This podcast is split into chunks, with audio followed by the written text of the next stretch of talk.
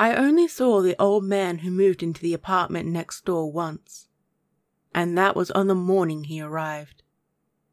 He was polite enough, wishing me a cheerful good day, and he looked smart in a shirt and bow tie combination that only a gentleman of a certain age can really pull off.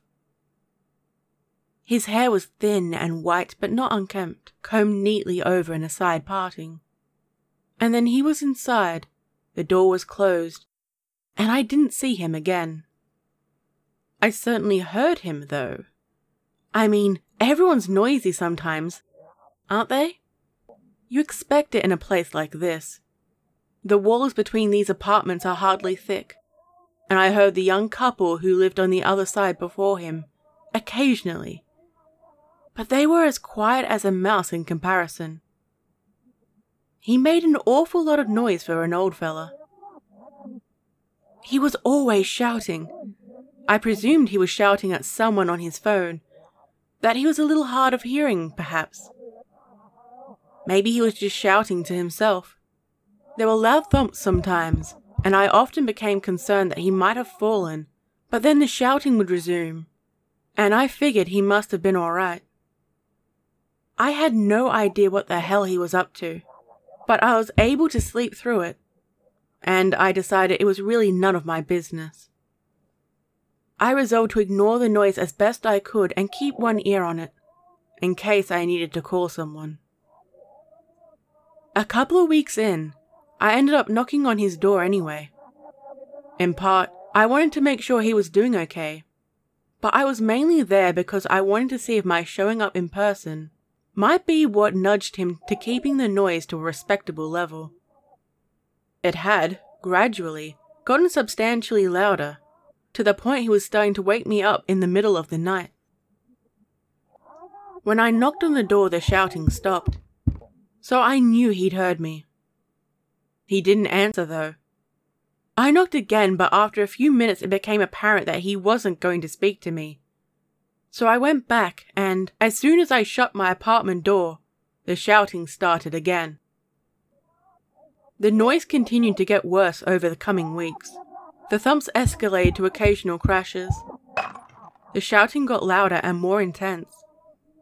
I couldn't quite make out his words, but he was obviously very angry about something and it was frightening to hear. Even more so when, one night, he started banging on my wall. Now, I'm not a noisy person. I know this. And I scarcely even have time to watch movies.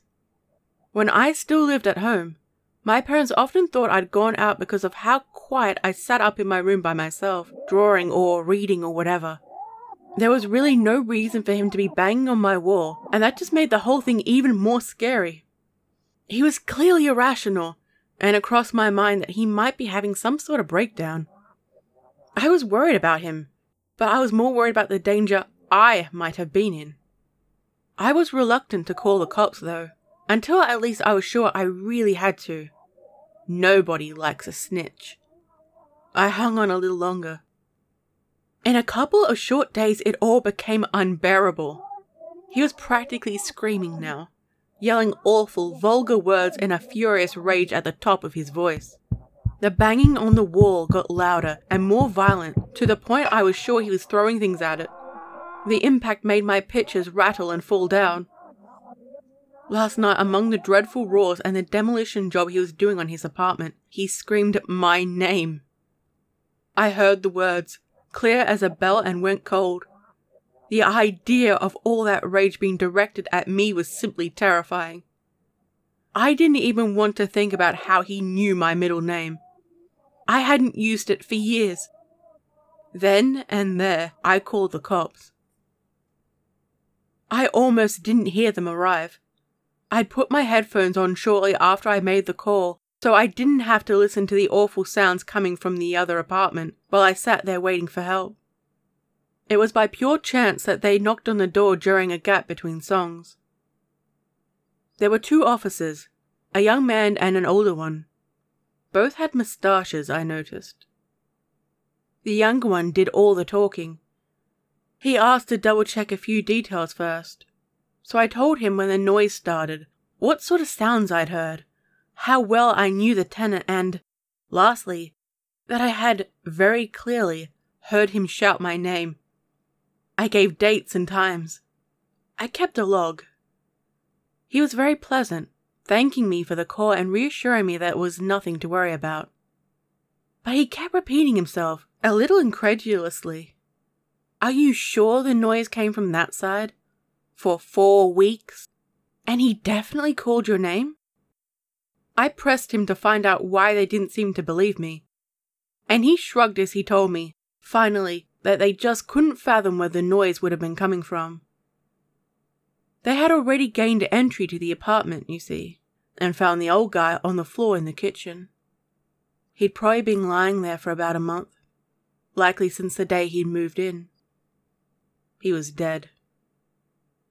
The younger cop kept talking, but I was only half listening.